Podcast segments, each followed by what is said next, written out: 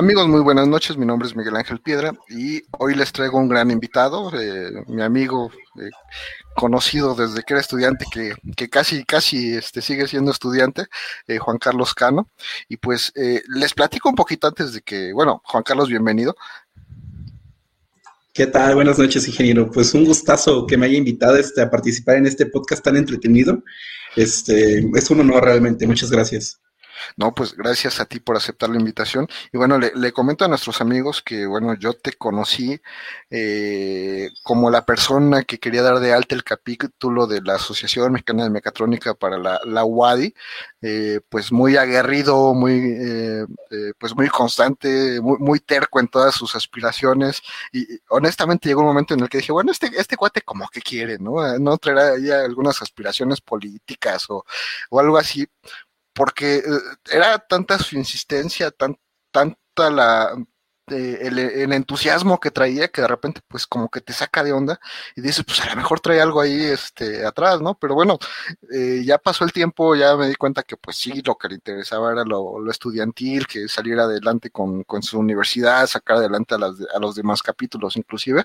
Entonces bueno, ya te das cuenta del tipo de persona que es y pues para mí es muy importante tenerte aquí eh, tal vez no lo sabías, pero el semestre pasado hubo una deserción de 23 mil estudiantes en el Instituto Politécnico Nacional, eh, de 8 mil estudiantes en la UNAM. Entonces, eh, estamos hablando de, una tragedia este, de esas griegas en, en, las escuelas, ¿no? De qué es lo que está pasando con esta pandemia.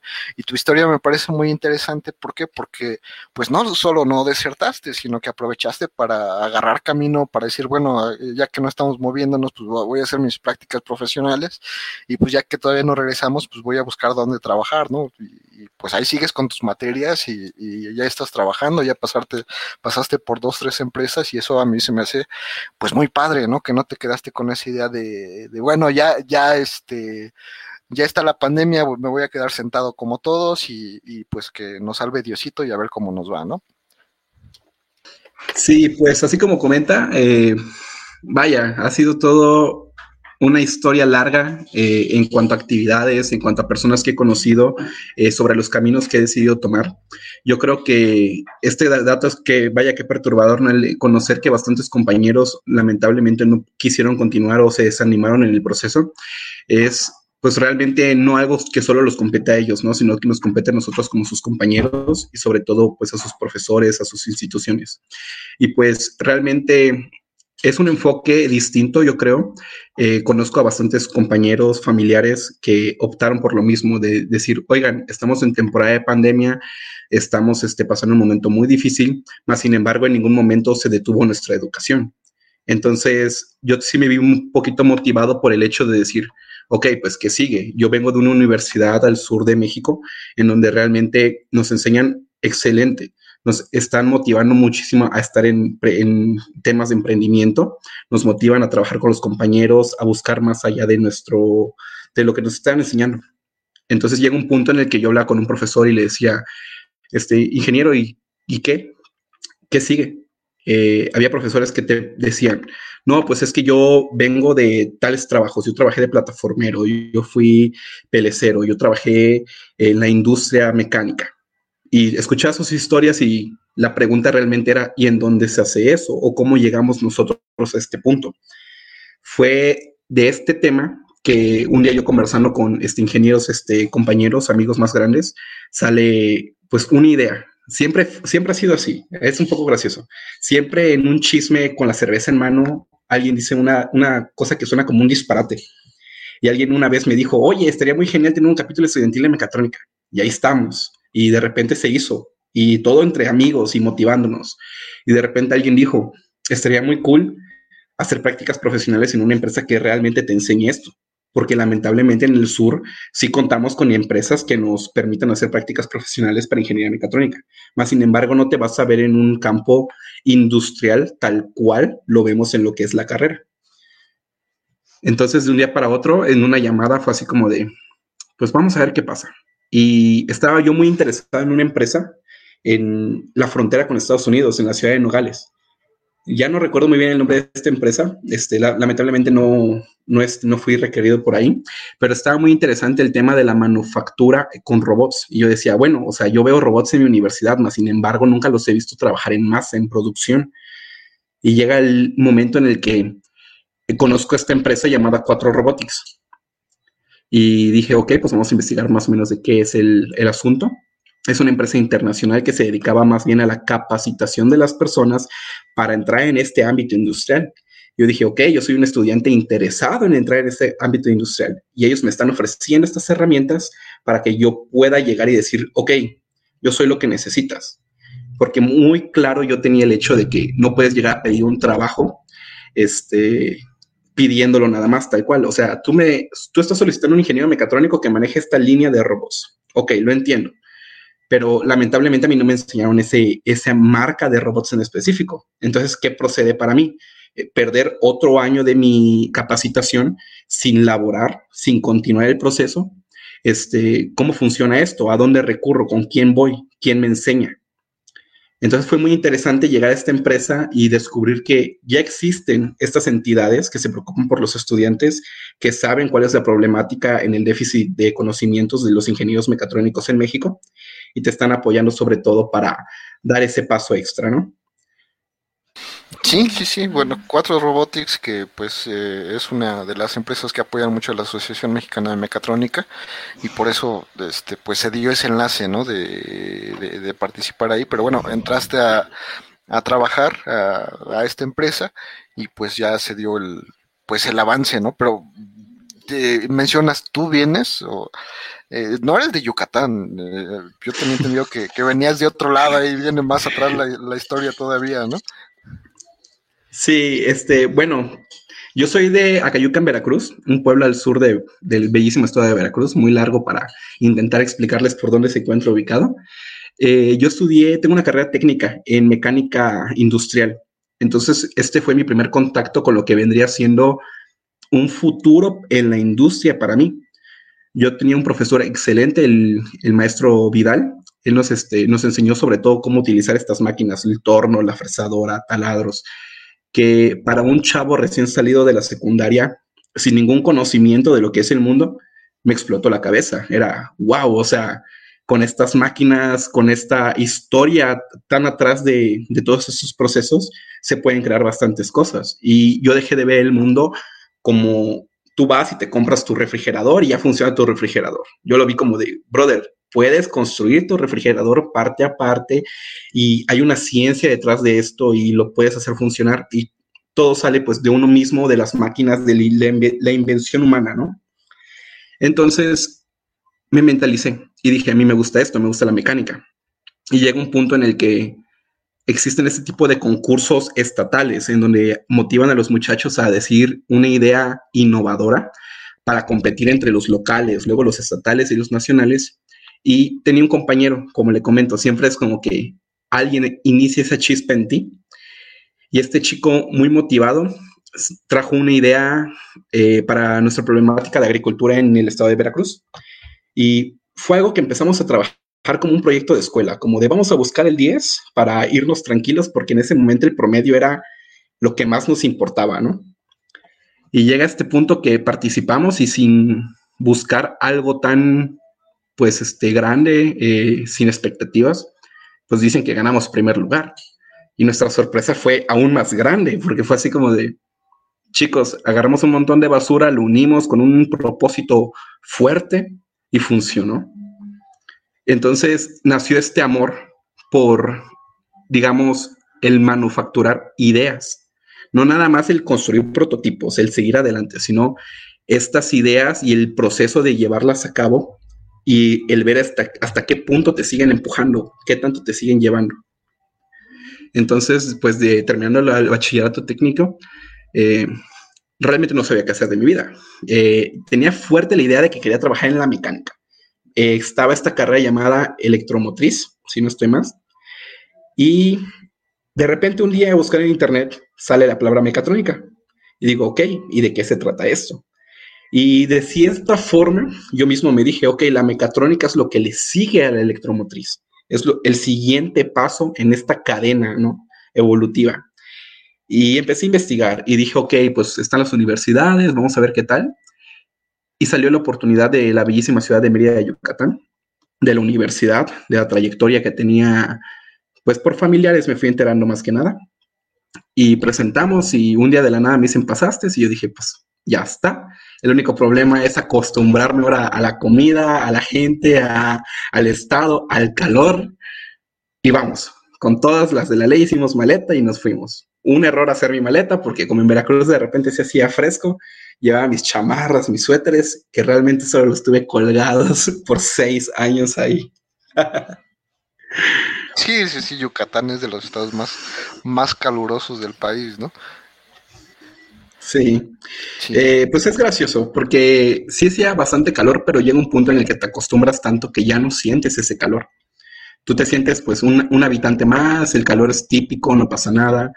Y pues yo creo que también corrí con esa pequeña suerte de que algunos laboratorios para nuestra carrera siempre son aclimatados. Entonces, pues no había ningún problema, ¿no? Tú te ibas al laboratorio, hasta te daban ganas ya al laboratorio. Tú dices, no, sí, toca práctica, vamos a ir, hay clima. Sí, sí. así es. Pues es interesante, ¿no? Obviamente aquí la parte eh, importante de todo esto es sales, sales de Acayucan, que bueno, para quien no conoce está entre Catemaco y Coatzacoalcos más o menos, está más o menos a medio camino. Un un lugar este pues medio peligroso en algún momento este yo, yo llegué y a la semana ahí en la terminal de autobuses donde donde me había quedado un par de horas eh, mataron a una persona ahí a plena luz del día entonces este estaba medio complicado no y pues adelante. No pues, es que ese tema ese comentario sí es un poco yo siempre bueno yo creo que como cualquier persona no defendemos de donde somos y yo siempre tengo este argumento muy sólido de decir, es que sí es peligroso, pero no es del tipo de peligroso que las personas creen. O sea, yo como habitante de ese lugar te puedo contar, pues sí, a mí me han pasado ciertas experiencias y te puedo decir que la mayoría de las cosas que suenan, por ejemplo, este comentario que usted este, acaba de mencionar, pues qué pena que haya vivido esta experiencia en su primera estancia ahí, pero luego te das cuenta de que no son los mismos habitantes, no son gente que conoce el pueblo son gente que lamentablemente llega a estos lugares con ese tipo de malicia, ¿no? Y ciertamente, pues hay un cierto terror. Entonces es muy normal, mínimo en mi zona, escuchar que todos los estudiantes se van, no se quedan, porque sí es cierto, no hay universidades, no hay donde yo diga, ah, me voy a quedar aquí en Acayuca, en Veracruz, y voy a trabajar con los robots, ¿para qué? O sea, ¿cuál va a ser el objetivo final de que yo aprenda robótica en esta ciudad que no tiene ningún avance industrial? Entonces la mayoría de mis compañeros, esto es, como que un dato muy, muy raro, todos deciden irse a la bellísima ciudad de Puebla. Y escuchas que todos viven en Puebla y que Puebla y que la UAF y que esto y que aquello.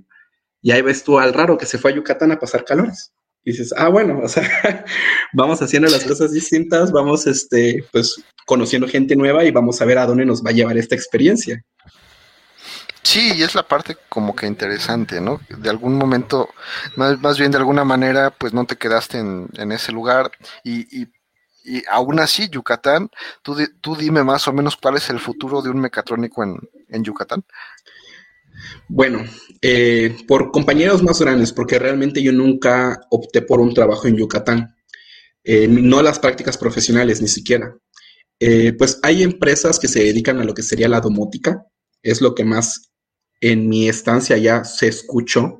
Había muchos emprendedores que salían de la universidad, eh, abrían su empresa de domótica, había gente que se iba a apoyar a los ingenieros este, en energías renovables, a lo que es la colocación de paneles solares.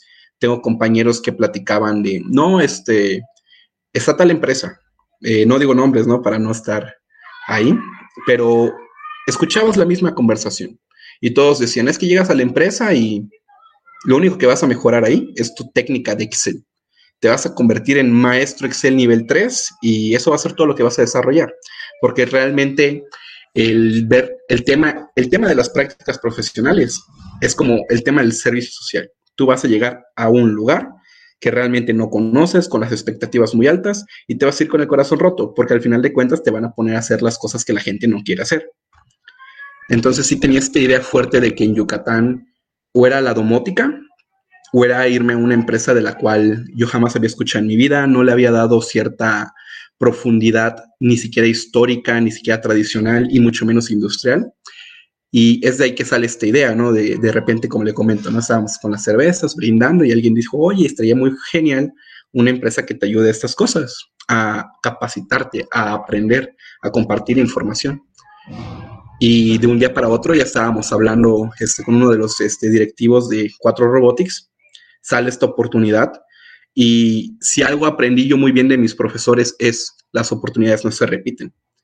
Es ahora o no es nunca. Entonces, adelante, fue el mismo día que dijimos sí, preparamos todo, resultó que los socios estaban de acuerdo con la llegada de un, pues, de un nuevo personal y pues nos aventuramos a una ciudad completamente desconocida, eh, con mucho valor, eso sí, y pues con muchas ganas, ¿no? De, de todo lo nuevo que puede llegar a nosotros. Llegas a San Luis, Sí, llego a la ciudad de San Luis. Eh, bueno, mi primera impresión fue que era una ciudad muy gris. Yo pensaba, vaya, vengo de, ¿de qué ciudades? Vengo del bello estado de Veracruz, que es una, que tiene un color verde tan apasionado. Vengo de la ciudad de Yucatán, que es un, vamos a decirle, un blanco intenso. Y llegué a la ciudad de San Luis pensando, no sé, yo me imaginaba algo más montañoso, La Plata, algo así. Y cuando llego se me hace una ciudad muy gris, muy triste, muy agitada. Me bajo del autobús y lo primero que siento es un frío tremendo. En comparación a donde yo vivía, era, era impresionante. Yo llevaba una sudadera tranquilo y fue así como de, ok, ¿dónde venden guantes, este, bufandas? Necesito aclimatarme a este ambiente porque si no, no voy a durar ni un día y voy a estar congelado.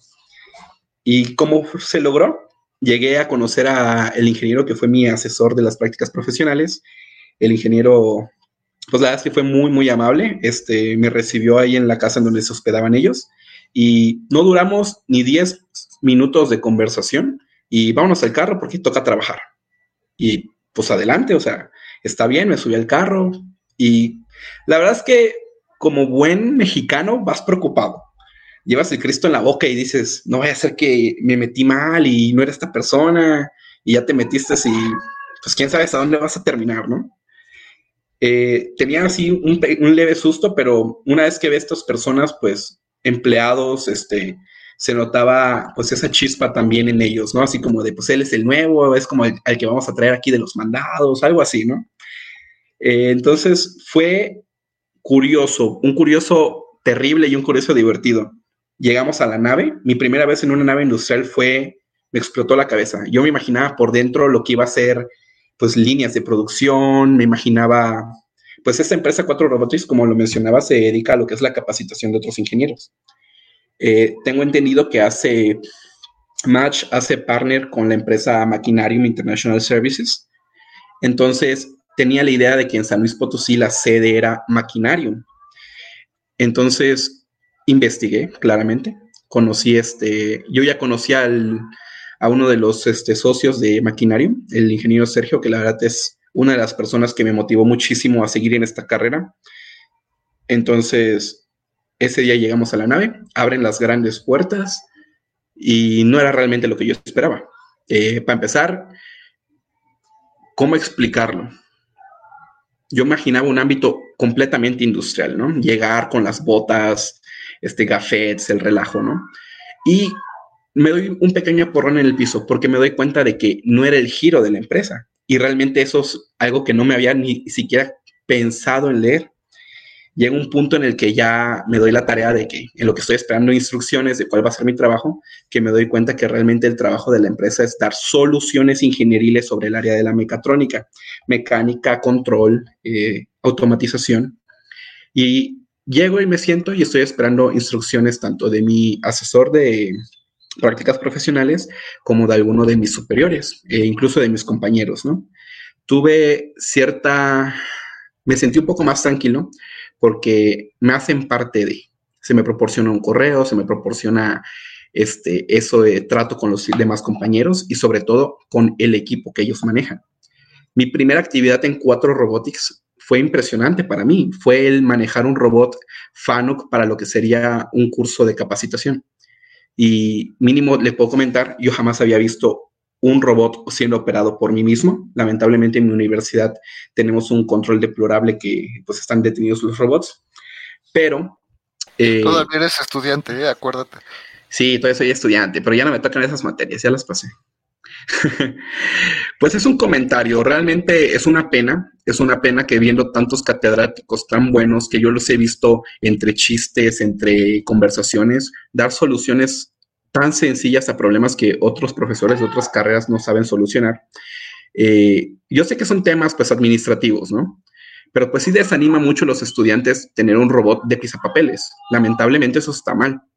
Entonces en algún momento yo dije, bueno, pues tenemos el capítulo de ingeniería mecatrónica, tenemos el apoyo de los estudiantes y sobre todo nosotros necesitamos ese tipo de acercamiento a nuestra carrera que es de esta forma como yo conozco a lo que es la Asociación Mexicana de Mecatrónica y empieza este tipo de relaciones, este tipo de trabajos, este tipo de sueños que de, ser chiquitos empezaron a crecer más grandes. Entonces llegamos a este punto en San Luis Potosí con este robot y yo le decía a mis compañeros de clase, ellos, si el profesor llegaba tarde, ellos decían, pues, ¿qué onda? ¿Qué andas haciendo? y les mandaba un video. Yo estaba pues manejando un robot ya en modo automático y ellos decían, no, está muy genial eso, ¿qué onda? Y pues como era mi trabajo de prácticas profesionales, les decía, pues miren, acá está, acá pueden pedir informes, acérquense, pues aquí la empresa está muy chida, está apoyando a gente como nosotros que tiene ganas de aprender, que se quiere capacitar y, y sobre todo que, quiere, que tiene esas ganas de comerse el mundo buscando más. Fue muy, muy interesante, me encantó el trabajo. Me tocó vivir eh, lo que es la inauguración de un centro de capacitación de Industria 4.0 en la ciudad de Aguascalientes, un lugar precioso, la gente súper motivada, eh, vi a mis compañeros de Cuatro Robotics muy felices. Y fue una experiencia que jamás voy a olvidar completamente. Sí, sí, sí, el, el, centro de capacitación precisamente de la Asociación Mexicana de Mecatrónica, ¿no? En la Universidad Tecnológica de Aguascalientes, si no me equivoco. Politécnica, Universidad Politécnica, de Aguascalientes. perdón, la Politécnica de Aguascalientes. Ahí, a, un ladito de Nissan, de, México. Efectivamente. De hecho, me sentí hasta celoso en ese punto, le soy sincero. Eh, estoy escuchando todo esto que se está fundando, que se está creando para en pro de todos los estudiantes de ingeniería mecatrónica y no solo estudiantes, profesionistas igual. Y me sentí muy celoso de esta universidad, porque llegué y noté inmediatamente este cambio. Yo vengo de una universidad autónoma y es muy sencillo tener conversaciones con tus compañeros de los tecnológicos y ver y sentirte atrasado, porque ellos te pueden hablar de una mecatrónica distinta a la que tú conoces. Yo conozco una mecatrónica más técnica. En cambio, ellos se basan directamente en la práctica y escuchas cómo de repente una de las locuras más grandes que escuché fue de un compañero que me decía, es que en mi universidad llevaron un carro y el tema fue desarmar el motor y armarlo. Y yo te dije, ok, o sea, se escucha genial cómo profundizaron en la mecánica y otro compañero que decía, no, es que nosotros ya armamos un dron. Y yo me quedo, ¿y en qué momento nos toca a nosotros armar un dron? ¿En qué momento llega toda esta bomba de conocimiento tan interesante? Porque hay un chiste muy gracioso que dice que todo estudiante de mecatrónica entra diciendo, pues voy a construirme la armadura de Iron Man, ¿no? Y voy a volar y los rayos láser y el relajo. Que algo que sí he notado, mínimo en mis compañeros de universidad, es que sí es una meta, si es una meta crear tecnología de este punto. Sí, sí, así es. Fíjate que es muy interesante, digo, tú sabes que yo conozco gran parte de las universidades, no gran parte, una buena parte de las universidades del país.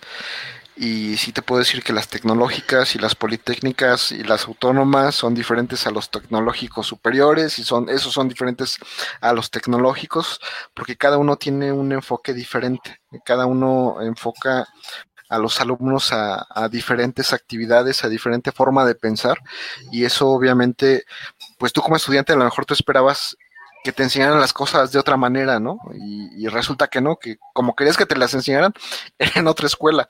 Y eso es algo que, que desafortunadamente como que no tenemos ese cuidado al elegir de irnos a parar a la escuela, a lo mejor colarnos en una clase, colarnos en un laboratorio, ver si realmente lo que están enseñando pues es lo que a mí me interesa y si no pues buscarle, ¿no? Por otro lado, y como hiciste tú, pues si no es en mi estado, pues buscar si, si hay posibilidad en otro y pues adelante, ¿no? Aquí el chiste es que, que realmente este pues podamos hacer algo que, que al, al final del día nos guste y podamos vivir de ello Sí, y es justamente como usted lo menciona. Eh, yo tengo un credo, que es, si en donde estás no hay trabajo para ti, ¿qué haces ahí? Eh, esto es algo que realmente sí lo aprendí de algún profesor, yo creo que en el bachillerato, y lo tengo muy marcado. Entonces, si lo que yo quería, lo que a mí me apasionaba, no era en mi ciudad donde nací, donde crecí, pues hay que buscarle. Y ya que estoy acá en Yucatán, no encuentro el trabajo que quiero, no encuentro este plus, este extra que yo necesito, pues vamos a buscar por otro lado. Y es en este punto que la pandemia me cayó como anillo al dedo, que yo digo, ok, son clases en línea. ¿Qué significa esto? En su primer inicio era, ¿qué voy a hacer yo en Yucatán tanto tiempo encerrado en mi casa con internet? Y después fue, pues me puedo ir a Veracruz, puedo ir a mi casa, puedo ir con mis papás, puedo disfrutar mi universidad ahí con mi familia. Y exactamente eso fue lo que pasó. Estuve yo ese semestre de carrera, eh, un semestre muy difícil, claramente. Esto de la modalidad en línea nos pegó muy mal a todos. Y terminé ese semestre, empezaron lo que era nuestro curso de verano. Y fue en este momento que se ocurrió, que salió esta idea, esta conversación. Ya las reuniones eran por Discord, por Zoom, por Teams. Y de un día para otro sale la oportunidad y decimos, pues es lo mismo estudiar en línea, en tu casa, en el estado donde está tu universidad, en el estado vive tu familia o en Estados Unidos. Es lo mismo. Mientras tengas internet y tengas el tiempo disponible, puedes tomar tu universidad, puedes tomar tus clases y aquí evoluciona el tema del compromiso hacia tu carrera. Porque no es lo mismo pararte en la universidad y entrar al salón y decir presente y hacerte tonto con el celular que estar atrás de un monitor.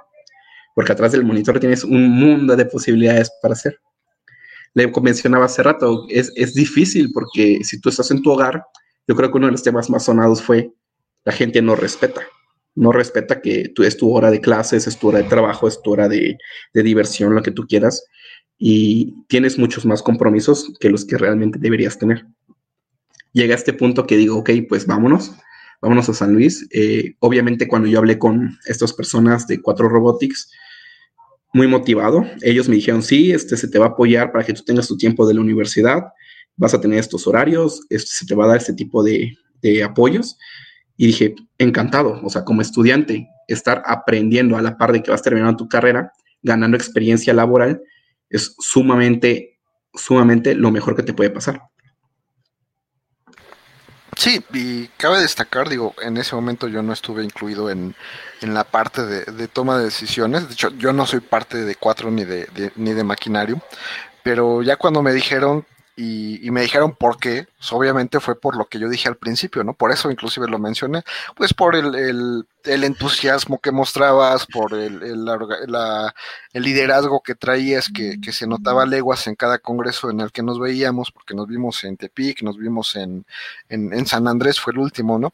En el sí. que ahí estuviste, nos vimos, me parece, también en, en Querétaro, en la UNAC, entonces, pues ya las personas que te recibieron no fue por, pues porque estuvieras muy guapo, porque trajeras muy buen currículum, sino que ya te conocían y dijeron, bueno, pues esta persona ya lo conocemos como estudiante, trae este liderazgo, trae este entusiasmo y pues recíbelo, ¿no? Y eso es parte de lo que a veces como estudiantes no sabemos que tenemos que hacer. Eh, las actividades extracurriculares y las relaciones humanas que, que, al final del día tenemos que conseguir para que posteriormente en un futuro lejano o cercano pues nos sirvan para pues para, para el trabajo, para las prácticas profesionales, para el servicio social, y pues eso a ti te sirvió bastante. Sí, de hecho, qué bueno que toca este punto. Yo creo que es muy importante que, que podamos profundizarlo un poco, porque se llaman habilidades blandas lo, lo, manejan. Hay ciertas cosas de la ciencia que a mí ya no me gustan porque le dan términos a las cosas que yo le digo es, brother, es hablar. Y te dicen, no, son habilidades blandas, el saber comunicarte, el saber moverte, el saber sentarte, el saber en qué mesa te tienes que sentar, con quién tienes que hablar, con quién tienes que ser crítico, con quién tienes que alzar la voz y con quién no. Entonces, como usted lo menciona, yo lo conocí primeramente usted investigando la Asociación Mexicana de Mecatrónica. Y eran mensajes burdos, eran, Buenas tardes, estimado ingeniero Pietra. Estamos interesados en formar esto. Con su apoyo podemos ver qué logramos y era muy, muy técnico. Entonces, no, yo me acuerdo que alguna vez nos vimos en persona y yo dije, este cuate se, trajo su guion, o sea, se, lo memorizó y me lo está diciendo, o sea, así te escuché. La verdad es que sí, sí, sí es así. Lo que pasa es que yo creo que mi universidad estaba muy marcado ese tema, ¿no? Del hablar correctamente, el de respetar muchísimo a las personas que están por encima de ti. Y acá hay un punto muy claro que hay que remarcar. No es cierto, eso es una vil mentira. Tú no puedes llegar con un colega ingeniero y en primera instancia tú lo vas a tratar como tú crees que es lo correcto, con respeto, claro que sí, siempre sin faltarle el respeto. Pero llega un punto en el que te das cuenta que no han pasado ni 10 minutos de conversación y él te dice, hey, brother, estás muy formal, o sea, tranquilo, no te voy a comer, no te va a pasar nada, relájate, estamos en un ambiente completamente de aprendizaje. Entonces, cuando uno agarra esta confianza de que habla con estas personas, que los ves como unos ídolos porque están innovando en el campo de la mecatrónica y los conoces y realmente sientes que existe esta amistad de años, aunque es la primera vez que los ves, es donde te sueltas y dices, ah, ok, no, pues está muy chido esto y aquello. Y algo que es muy curioso es que luego te das cuenta que todos, a, a todos nos une una pasión por el alcohol impresionante. Y entonces, no sé qué pasa ahí, que deja lo mejor de nosotros en esas conversaciones, deja nuestras aspiraciones, deja nuestras metas y sobre todo deja esta cultura de compartir de maestro estudiante y estarnos compartiendo lo que no sabemos. Llegó un punto en estos congresos, eh, cuando conocí al ingeniero Piedra, cuando conocí al estimado licenciado Jorge Orozco, eh, que quedé fascinado por lo que era la mecatrónica, porque comprendí que la mecatrónica no solo era automatización y grasa en las manos y clima y una silla bonita y todo ese relajo, era más bien un mundo de posibilidades para seguir avanzando. Yo dejé de creer que existía un futuro como el de las películas y empecé a imaginar un futuro de verdad, porque estamos hablando de hace tres o cuatro años en el Congreso de Tepic, para mí ni siquiera me pasaba por la cabeza lo de los autos este, autónomos. Era un tema que no se platicaba en mi universidad, no era un tema que vieras tú en redes sociales, en internet. No había libros de eso. Tú vas a la biblioteca y pues encuentras los típicos libros ya pues mayugados, ya pues, un poquito viejos. Entonces, ¿dónde? ¿Dónde buscabas tú esto nuevo? No hay un periódico que te diga, oye, mira, esto es la actualización de mecatrónica. Y si lo hay, no lo conocías, porque lamentablemente venía en un idioma que tú no manejas. De repente te das cuenta que viene buen inglés y a veces nuestras habilidades de inglés son bastante buenas como para animarnos a agarrar una revista o algo y leerlo.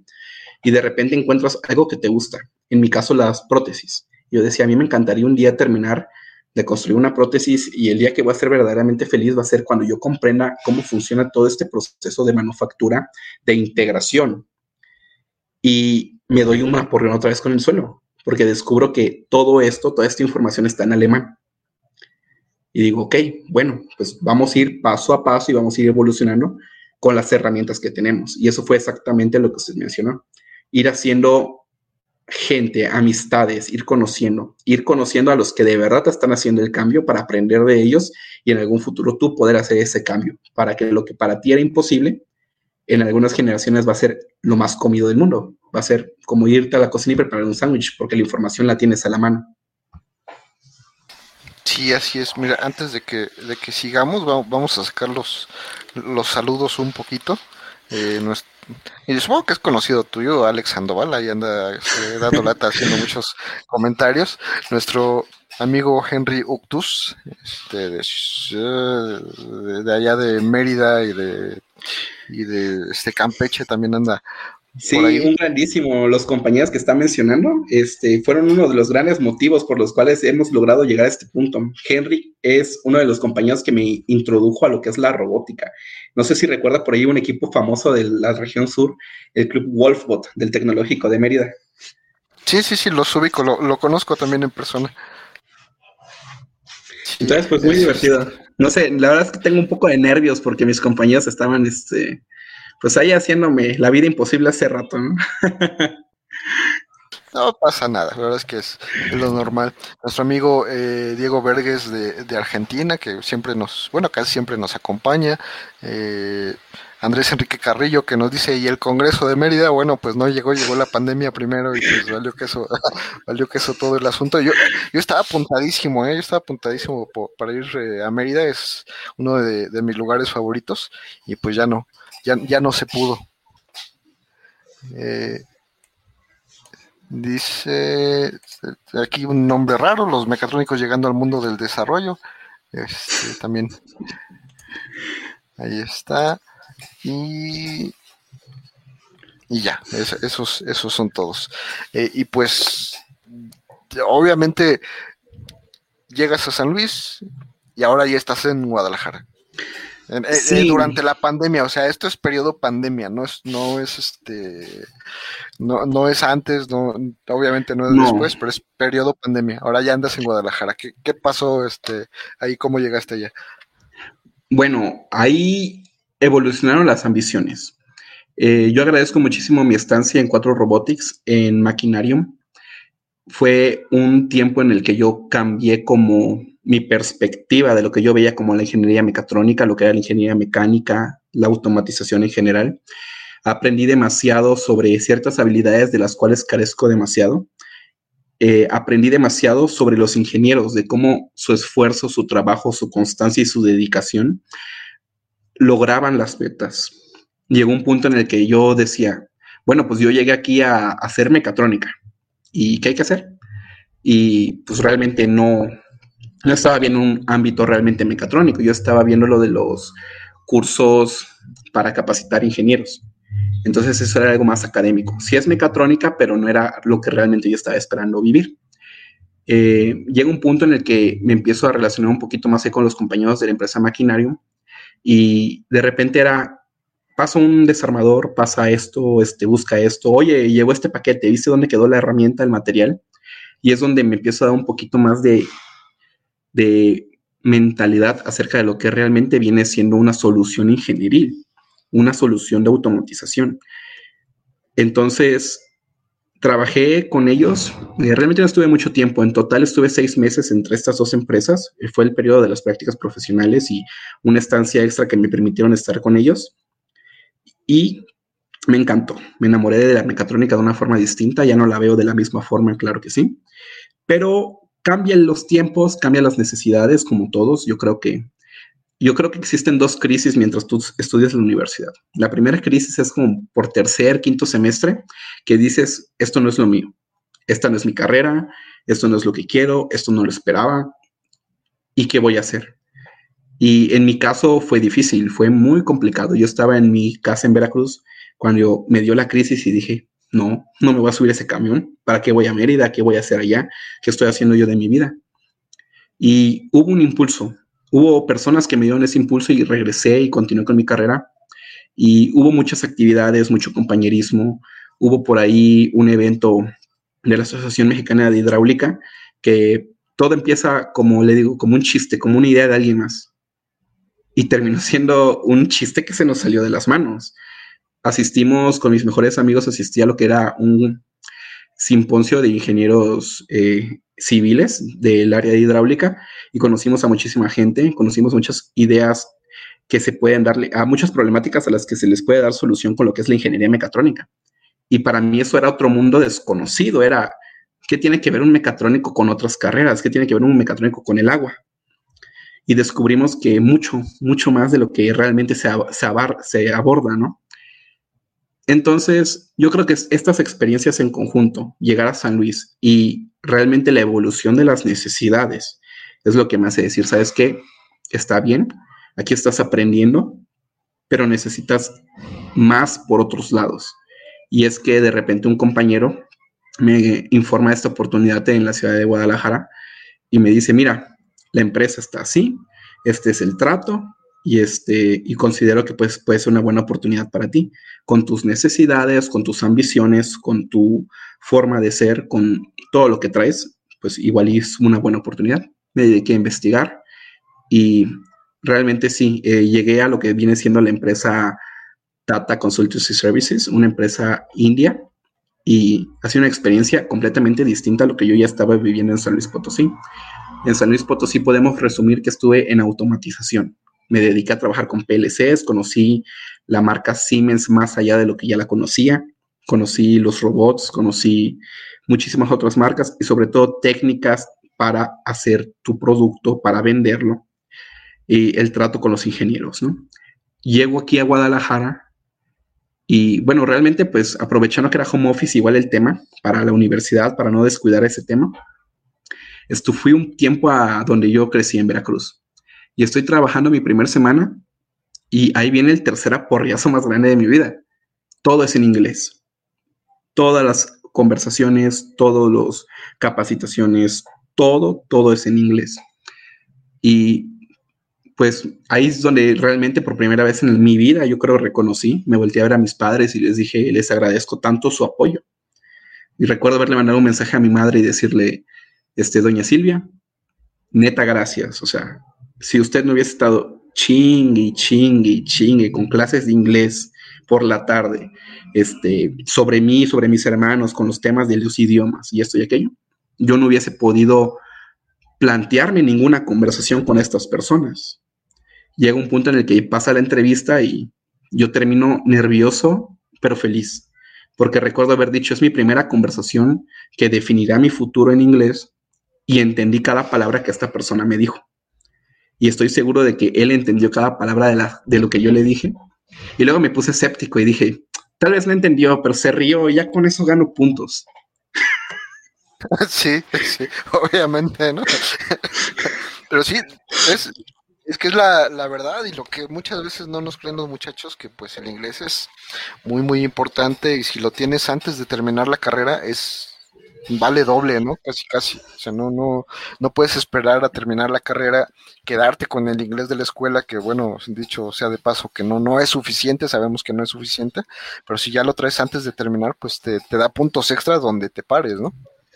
Sí, de hecho, este descubrí eh, eso que menciona muy ciertamente, sí, sí, hay que, yo creo que es algo que hay que recalcarle a todos los estudiantes de cualquier tipo de carrera, que el dominio de otros idiomas es lo más importante que te va, es lo que te va a abrir las puertas a un mundo laboral más grande. Llega este punto en donde se volvió mi idioma principal del diario. De repente estaba yo en mi casa y mi mamá me escuchaba hablar inglés y estaba viéndome. Y yo recuerdo esa mirada de, ¿será que está faroleando, de que está jugando y está haciendo como que trabaja? ¿O de verdad si es trabajo? Digo, no, pues ya le pausaba y decía, ¿qué pasa? Dice, no, es que... Y yo, ¿está bien? ¿Todo bien? Y realmente sí es impresionante, es muy, muy, muy... Ahí no quiero, no sé si hay palabras que podríamos decir, no, pero es muy cabrón el sentimiento, la emoción, ver las puertas abiertas y tenerlas sobre todo al alcance de tus manos. Sí, sí, así es. Es que todo, todo te va abriendo puertas y puertas y va contando puntos. Pero bueno, ya digo, muchas gracias por, por, por tu historia y bueno, lo, lo, voy a mencionar porque tú me lo pusiste ahí en tu, en, tu este, síntesis. Eh, cabe destacar que, que, aquí mi amigo Juan Carlos tiene una hija de dos años, entonces estamos hablando de que pandemia tiene una hija poco antes de la pandemia y se avienta este tour eh, cómico, mágico, musical de trabajo, prácticas profesionales, pandemia, en, en, todo este tiempo, ¿no? Entonces, entonces, me queda claro que se puede, todo se puede eh, teniendo las herramientas necesarias, ¿no? Sí, realmente, pues mi historia es un poco más sencilla en comparación a algunos compañeros. Yo la verdad es que cuento con una compañera en este trabajo de, de la paternidad muy buena, eh, mucho apoyo por parte de nuestras familias y decir que eh, en específico su familia de ella, ¿no? Todo el apoyo que nos ha brindado para poder seguir cumpliendo nuestras metas, porque nosotros sabemos que todo lo que podamos hacer nosotros de ahora en adelante no solo es para nosotros, no es para nuestro bienestar, es también para el de nuestra niña. Entonces llega un punto en el que me sentí estancado. Empezó la pandemia, me regreso a mi pueblo, estoy trabajando con mi papá en la mañana en lo que yo lo pueda ayudar eh, las tardes con mis videos, haciendo corajes con los profesores este, por, en línea, porque lamentablemente eso es otro temazo, el cómo, cómo esta brecha de tecnología, esta generación que realmente no dominaba la tecnología, pues te hace un retroceso infernal. Entonces, yo sí le agradezco mucho a mi pareja en ese entonces, a mi compañera, que pues puso sus manos al fuego y también me dejó este acierto de libertad para que yo pueda seguir trabajando y seguir apoyando económicamente. Y sobre todo, saber que sí se puede, que es cuestión de constancia, de no rendirse, porque yo me rendí alguna vez, empezó la pandemia y fue una bomba todo esto, el, el tener mi familia, el tener que trabajar, el tener que estudiar. Yo no estaba para nada listo o preparado para una situación así. Entonces, el que se presentaran las oportunidades, el que la, hubiese personas detrás de mí empujándome en la espalda y diciéndome, vamos, vamos, esto no se detiene, la vida no se va a detener por ti. Y ese punto o brecha en donde tú entiendes que es cierto, no se va a detener por ti la vida, tienes que hacer más, tienes que buscar más y sobre todo, cómo te ves tú en un futuro, que es donde digo, pues va, me animo, me aviento mi, mi semestre de seis materias, me aviento mi semestre de, ¿cómo se dice? De prácticas profesionales y de servicio social todo al mismo tiempo y sobre todo tengo que generar dinero. Entonces, pues vamos a buscar la forma de que con las prácticas y así podamos tener este ingreso para apoyar también yo a lo que viene siendo mi hija. Sí, sí, sí. Entonces, pues fue, fue, interesante, supongo, y pues sigue siendo interesante, ¿no? Porque pues básicamente la pandemia no se ha acabado, ahí vamos, pero pues sigue esto. Pero bueno, ya que, pasamos toda esta parte que, que, bueno, a mí me, me, interesaba que compartieras para toda la gente que, que nos está viendo, que te digo, ha, habido muchas historias muy difíciles, unas que a lo mejor no lo, no lo son tanto, pero bueno, compartir tu historia y que te escuchen a ti mismo contar, contarlas, yo espero que sirva de inspiración para, para otras personas, sirva para que se den cuenta de que se puede hacer mucho a pesar de, de las circunstancias. Y pues adelante, ¿qué te parece si vamos a la batería de, de preguntas? No te voy a hacer todas porque alguna ya la respondiste este, sin querer queriendo, pero pues okay vamos, ¿no? De nuevo, Si, no nos escucharon eh, al inicio, ¿de qué institución vas a egresar y cuál es tu carrera? Ok, yo voy a egresar de la Universidad Autónoma de Yucatán, en el bello estado de Yucatán, bella ciudad de Mérida. Eh, soy, voy a ser ingeniero mecatrónico, ya próximamente, nada más, ahí un poquito más de esfuerzo y ya estamos afuera. Poquito más de esfuerzo. Yo creo que eso sí me gustaría comentárselo a los que estén escuchando. Eh, es difícil, no se rindan, en serio, no se rindan. Llega un punto en el que yo ya tengo mi examen de egreso, ya lo pasé, y fue una felicidad tremenda y decir, ya se acabó, ya acabé esto. Pero no es cierto, me falta cursar algunas materias y todavía me faltan algunos conocimientos y seguir con el, como le dicen, con el dedo en el renglón y no quitarlo. Entonces está muy interesante y les juro que es una paz tremenda el cumplir estos objetivos, estas metas. Entonces, pues mucha suerte y si logré inspirar a alguien, pues un gusto y espero algún día escuchar sus historias también. Sí, así es. ¿Qué tan importante consideras el promedio escolar? Uf, cuando estaba en primer semestre era lo más importante del mundo.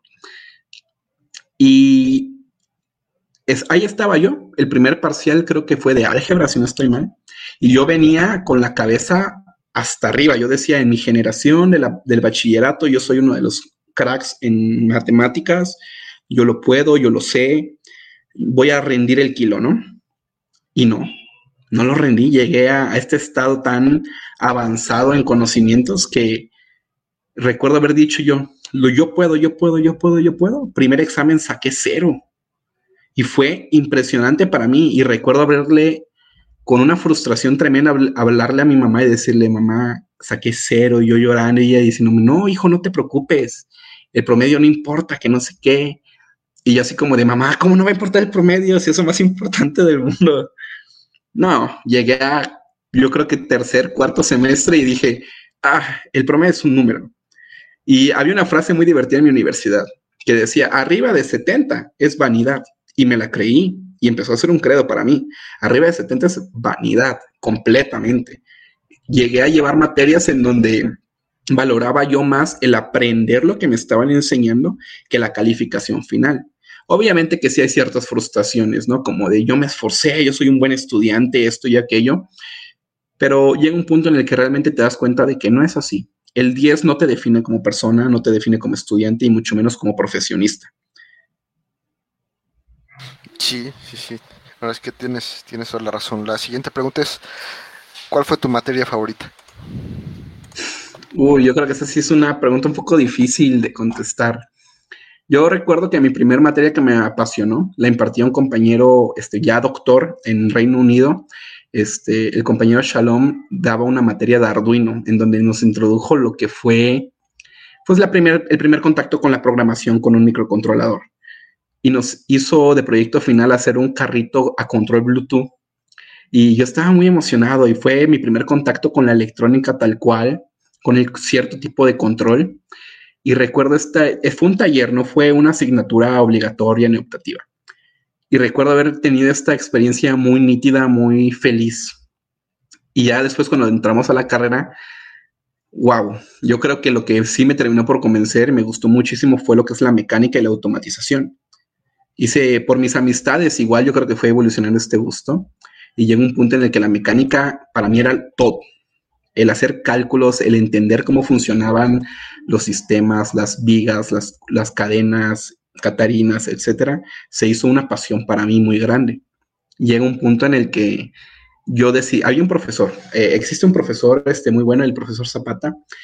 Hay una leyenda, hay un compañero que era como mi maestro más grande, me decía, no tomes con Zapata, porque vas a reprobar. Y yo dije, yo no conozco a Zapata, así que la voy a llevar. Ya voy y repruebo con Zapata mi primera vez. Pero la segunda vez que la cursé con él, entendí la materia, me enamoré de la materia y sobre todo me encantó la forma en que él enseñaba cómo funciona la mecánica. Y recuerdo haber cursado cinco o seis materias con él y cuatro de ellas pasarles con 100. Y yo seguro de mis conocimientos, seguro de lo que aprendí y sobre todo seguro de esta afición mía por la mecánica. Perfecto. Eh, ¿Cuál fue la materia que menos te gustaba? Eh, no estoy seguro si es programación o si es lo que vendría siendo las materias relleno de la, de la carrera. Eh, yo sí me di unos aporrenes muy fuertes con las materias, por ejemplo, el último disgusto que tuve fue con esta materia para hacer tesis, en donde lamentablemente, pues la profesora que imparte la materia es de, es una ingeniera muy, muy buena, me imagino yo, de ingeniería civil pero llega un punto en el que eh, mm, yo le platicaba de mis ambiciones, de prótesis, de control, de esto y que aquello, y pues me daba mi avionazo, ¿no? Entonces, pues lamentablemente, pues ya troné esa materia y al siguiente semestre que la llevo, mi único trabajo fue traducir mis propias palabras de un léxico mecatrónico a un léxico que cualquier persona puede entender y entregué las mismas tareas con palabras más, palabras menos y pasé la materia. Y entonces en ese punto, cuando pasé la materia con 100, murió mi amor por todo lo que no fuera mecatrónica.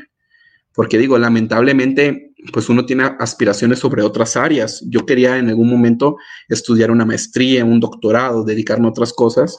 Eh, quería irme más por este ámbito científico que por el ámbito industrial.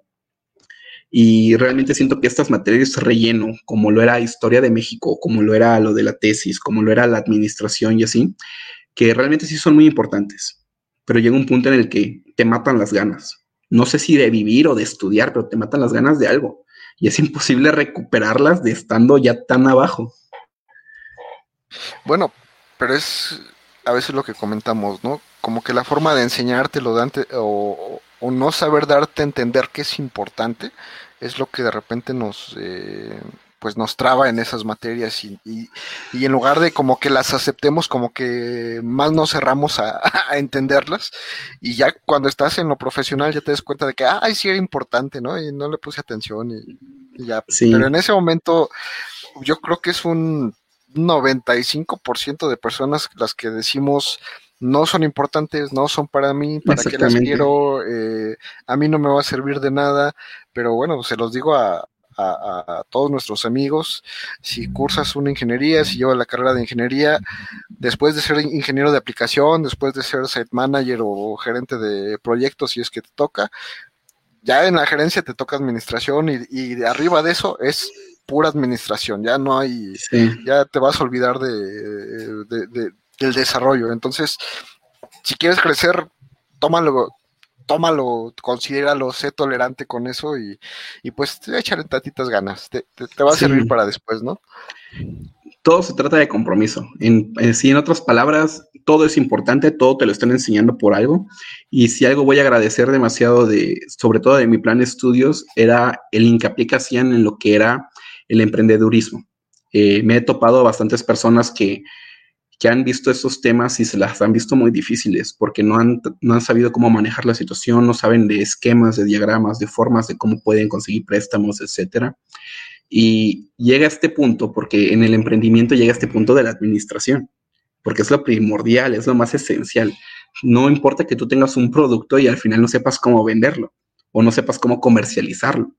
Entonces, todo es importante. No estoy diciendo que, que estas materias pues fueron un martirio, tal vez un poco complicadas, una estancia más, menos gustosa que otras, pero todo es importante y sobre todo no, no bajarlo de ahí.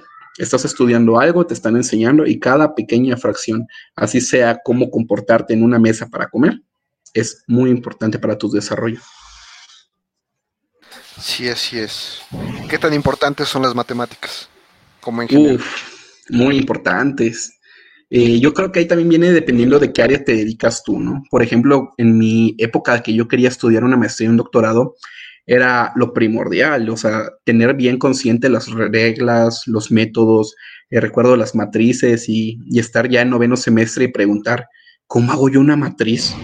¿Cómo se multiplicaban esas cosas? O sea, sé que es una casita y sale otra casita más pequeña, pero ¿cómo sale eso? Y órale, pues a buscar en tus libros antiguos, en tus notas y en internet y preguntarle al de al lado, oye, no me acuerdo ya pasaron cuatro años de mi vida y no sé cómo hacer dos más dos o dividir con una casita, no lo sé. Me acostumbré tanto a una calculadora que, que perdí esa habilidad. Entonces, en cualquier momento, no importa que seas ingeniero o no, las matemáticas van a ser importantes a diferentes niveles. Claro, tú te vas a dar cuenta qué tan importantes son dependiendo del nivel que tú estás aspirando. Si tú quieres ser un ingeniero que se dedica a la industria, eh, que es como mi afición actual, te vas a dar cuenta que las matemáticas a veces están un poco perdidas, pero siempre van a existir tanto en costos, en cotizaciones, en materiales, inventarios, en timers sobre todo.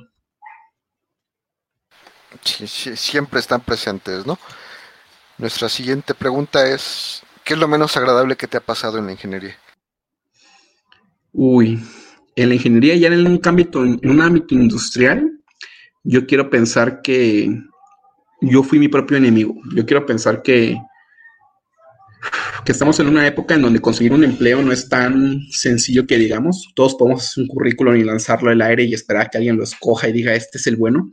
Pero yo creo que en un ámbito ya muy industrial, el creer que lo sé todo porque vengo de una carrera de tal universidad, porque tal vez mi universidad es prestigiosa o lo que tú quieras decir, y darte cuenta de que no es así. Es la carencia de los conocimientos, ¿no?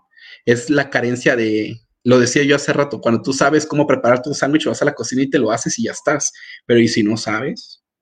Y si no sabes cómo agarrar el cuchillo o la cuchara y preparártelo, o cómo te gusta tan siquiera prepararte, pues estás muy atrasado y muy desactualizado. Entonces llega este punto en el que yo creo que esa barrera de conocimiento siempre va a ser nuestro tope, va a ser lo peor que nos puede pasar al enfrentarnos al mundo. Sí, pues es muy común que a lo mejor de la escuela traemos un conocimiento con una enseñanza y quien te recibe trae otro, el mismo conocimiento pero de otra manera, ¿no? Y eso es lo que a veces nos, nos, nos atora, no es que no lo sepas, simplemente no lo sabes expresar o no lo sabes trabajar como la persona que te está contratando. Y eso es absurdo, ¿no? Porque debería ser igual y, resulta que no. Yo creía, yo creía muy firmemente que tú decías, es que yo sé cómo funciona eso y que eso ya te garantizaba y te daba un mayor, una mayor oportunidad sobre ciertas personas que compartían los mismos conocimientos pero no saben cómo funciona. Cuando te das cuenta que la realidad no es así. Sí es importante saber cómo funciona, porque sabiendo cómo funciona puedes dar soluciones aún más innovadoras, algo distinto pero realmente el saber cómo construirlo, el saber qué partes son, que hasta el tornillo más chiquito, saber cuántas cuerdas por, eh, por pulgada tiene y saber por qué son esas cuerdas por pulgada, es lo que de verdad te va a abrir estas puertas.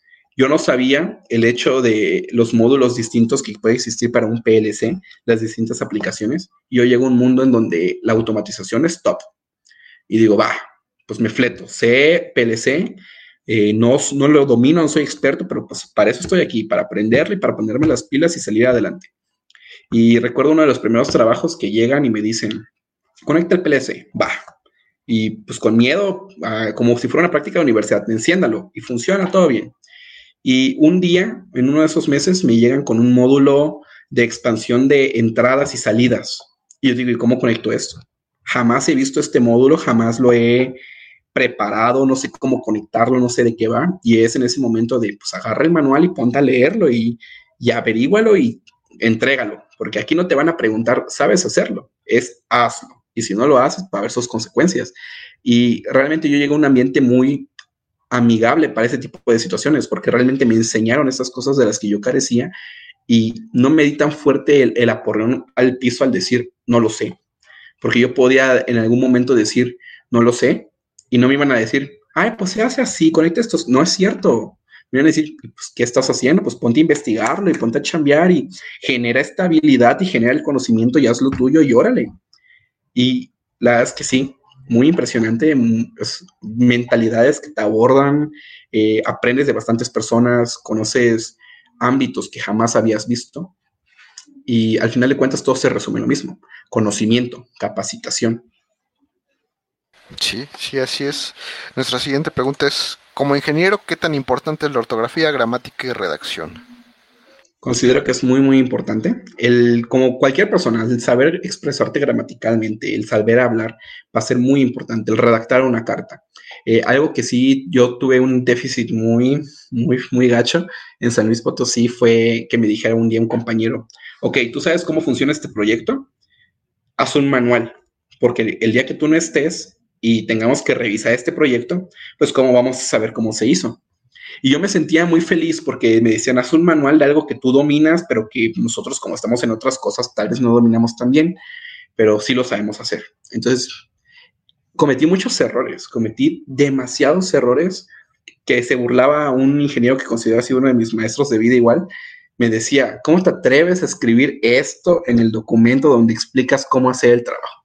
Porque yo muy vulgarmente era un lenguaje de programación y yo dije, ah, pues esto se conecta de esta forma, iba bien yo mi, redacción. Y llegó un punto en el que me aburrí y dije, ¿cómo explico esto que tengo que explicar que es lo más complicado? Y escribí, es muy intuitivo de usar. Y así lo dejé. Y yo dije, está bien, está perfecto, se entiende que es intuitivo, o sea, tú hables un software y si el software dice pulsa aquí el botón rojo, pues tú sabes que es intuitivo y hay que pulsar el botón rojo. Y lo lee porque le dije, a ver, revísenlo antes de que lo pase aquí con el ingeniero, este, con el ingeniero Carlos. Y lo lee y se empezó a reír.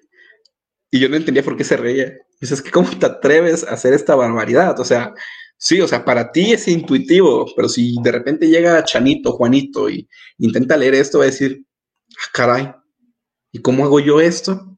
¿Cómo, o sea, quién redactó esta, este chiste? Porque eso era, era un chiste. Y recuerdo haber hecho ese escrito como unas dos, tres veces, sobre todo por la redacción, por los verbos que yo conjugaba, por la forma en que los conjugaba y sobre todo porque tengo una forma de escribir como si fuera una historia. Y yo les dije, ah, no, pues yo hice esto, esto y aquello. Y no, o sea, no estaba yo ubicado en el conocimiento de que era una guía de pasos, una receta a seguir para que ellos pudieran cumplir el mismo trabajo. Entonces, sí, es muy importante el saber escribir, el saber hablar, el saber pronunciarlo correctamente. Sí, sí, así es, por este tipo de cosas, ¿no? Porque a la hora de hacer manuales, pues tienes que eh, comunicar las ideas y pues no, no, no es tan fácil como parece, ¿no? Nuestra siguiente pregunta es, ¿qué lenguaje o lenguajes de programación recomiendas aprender? Bueno, en mi caso realmente no he manejado muchos programas, en lenguajes de programación. Eh, yo recomiendo, sobre todo si es en el ámbito de la automatización, pues saber lo que es este programar en bloques, en ladder para PLCs. Pero ya hablando de lenguajes técnicos de programación, si no estoy mal, creo que el hablar de Python es algo muy seguro. Hablar de, bueno, en este caso yo conozco compañeros que están mucho más profundizados en estos temas, que se la pasan todo el día ahí. Yo no entiendo cómo todavía tienen ojos para ver el mundo pero este, ahora sí que desconocería un poco ahí el tema. Eh, tengo entendido que Python es uno de los más importantes, que te abre muchísimas puertas. Por ahí en mi universidad, uno de los idiomas que te, se enseñan en, enseñarte viene siendo lo que es Android y viene siendo lo que vendría siendo el mismísimo C Sharp, que es algo muy básico para para cualquier otro lenguaje de programación. Entonces yo creo que a saber lo básico te ayuda muchísimo cuando quieres aprender otros lenguajes. Muy bien, mira, antes de que se nos se, me vaya, eh, nuestro amigo Jorge Enrique Orozco te manda a saludar. Y también Henry Janco desde Perú, Igual, Henry. Un gusto, un saludo a todos los invitados. Y pues vamos a, la siguiente pregunta. ¿Qué es, ¿Qué es lo que consideras más importante para ingresar a la vida laboral? Ah, vaya pregunta. Yo creo que las ganas, las ganas de avanzar, de seguir adelante. Porque si uno tiene, pues solo por necesidad, solo por necesidad de trabajar, por un, por un empleo, por un salario, si tú con ese objetivo tú decides tomar un empleo, no vas a tener futuro. Yo creo que debes estar motivado y sobre todo tener esas ganas y pasión por lo que te gusta. Perfecto. Como ingeniero, ¿cuál es el trabajo de tus sueños? Yo la verdad es que sí me veo un día, no sé, tal vez en unos 10 años trabajando con prótesis. A mí me gustaría incursionar en, este, en esta área tan interesante, llevarlo a lo que viene siendo ahora sí una automatización completa de sensores, gadgets y tal vez un poco fantasioso, ¿no? Pero a mí sí me gusta la idea de, de cómo lo veíamos en las películas futuristas, ¿no? En donde la persona con prótesis de repente saca una cuchara de su dedo y tú dices, ¡ah, su mecha! Este hombre está en otro relajo, o sea, trae una bocina Bluetooth y un GPS y un contador de pasos y hacer algo de esa magnitud yo creo que es lo que más me apasiona sobre todo de, mi carrera. Perfecto. Y pues es, es, muy, muy interesante, ¿no? Y como mecatrónico, pues sería como que meterte a, pues al área biomédica, que es a donde más se ven esas cosas. Exactamente. Bueno, y pues ya eh, por último, eh, nuestra última pregunta. Eh, más bien, lo último que te pido, pues es algún consejo para estudiantes que, que, vayan ya a escoger una carrera, para nuestros amigos que están cursando ya su, ingeniería, están al inicio o están al, final y están dudando de, de, si seguir o no con esta pandemia y estas clases que pues a nadie le, les gustan, pero tampoco nadie quiere regresar. ¿qué, ¿Qué les recomendarías tú? Y con eso cerramos la transmisión. Bueno, yo creo que es un consejo general para cualquier persona que sea afín o no este, a estudiar una carrera o, seguir este, pues, avanzando, ¿no? Es, eh, va a sonar muy cliché, ¿no? El tema de no rendirse, de no perder la esperanza, pero realmente a lo que quiero llegar es el punto de no se detengan, no, no se detengan por nada. Va a haber topes, va a haber montañas, va a haber eh, en alegorías personas, va a haber muchísimas cosas que te van a hacer pensar, no, hasta aquí, es todo, fue suficiente, ya di todo de mí. Yo creo que ese consejo es lo más importante. No se detengan, para nada en el mundo dejen que alguien se les aligere el paso o les reduzca esa velocidad. Si tienen una motivación, si tienen una aspiración, si tienen un sueño, den por todo y créanme, eh, van a tardar, no es, las cosas no son inmediatas, pero se va a cumplir, van a lograr esas metas y van a llegar a un punto en el que ni se van a acordar de dónde salió esta idea tan loca de estudiar una carrera, de emprender un negocio o de salir este, pues un día a, conocer a alguien. Pueden ser muchas cosas y se puede aplicar en tantas formas que creo que es el mejor consejo que alguna vez alguien me dio. No te vuelvas a detener, no te sientes. Aunque sean pasos cortos, sigue dándolos, de uno en uno. Todo llegará. Juan Carlos, muchísimas gracias por este, pues compartirnos tu, experiencia, por estar con nosotros, por platicarnos, pues parte de tu vida eh, personal y, profesional. Para mí ha sido un gusto tenerte aquí, este, un gusto conocerte desde, desde hace tanto y tan poco tiempo al, a la vez. Pero este, pues muchísimas gracias y pues amigos, nos despedimos. Muchísimas gracias por acompañarnos. Nos vemos en la siguiente edición de En Plática con el Inge. Adiós.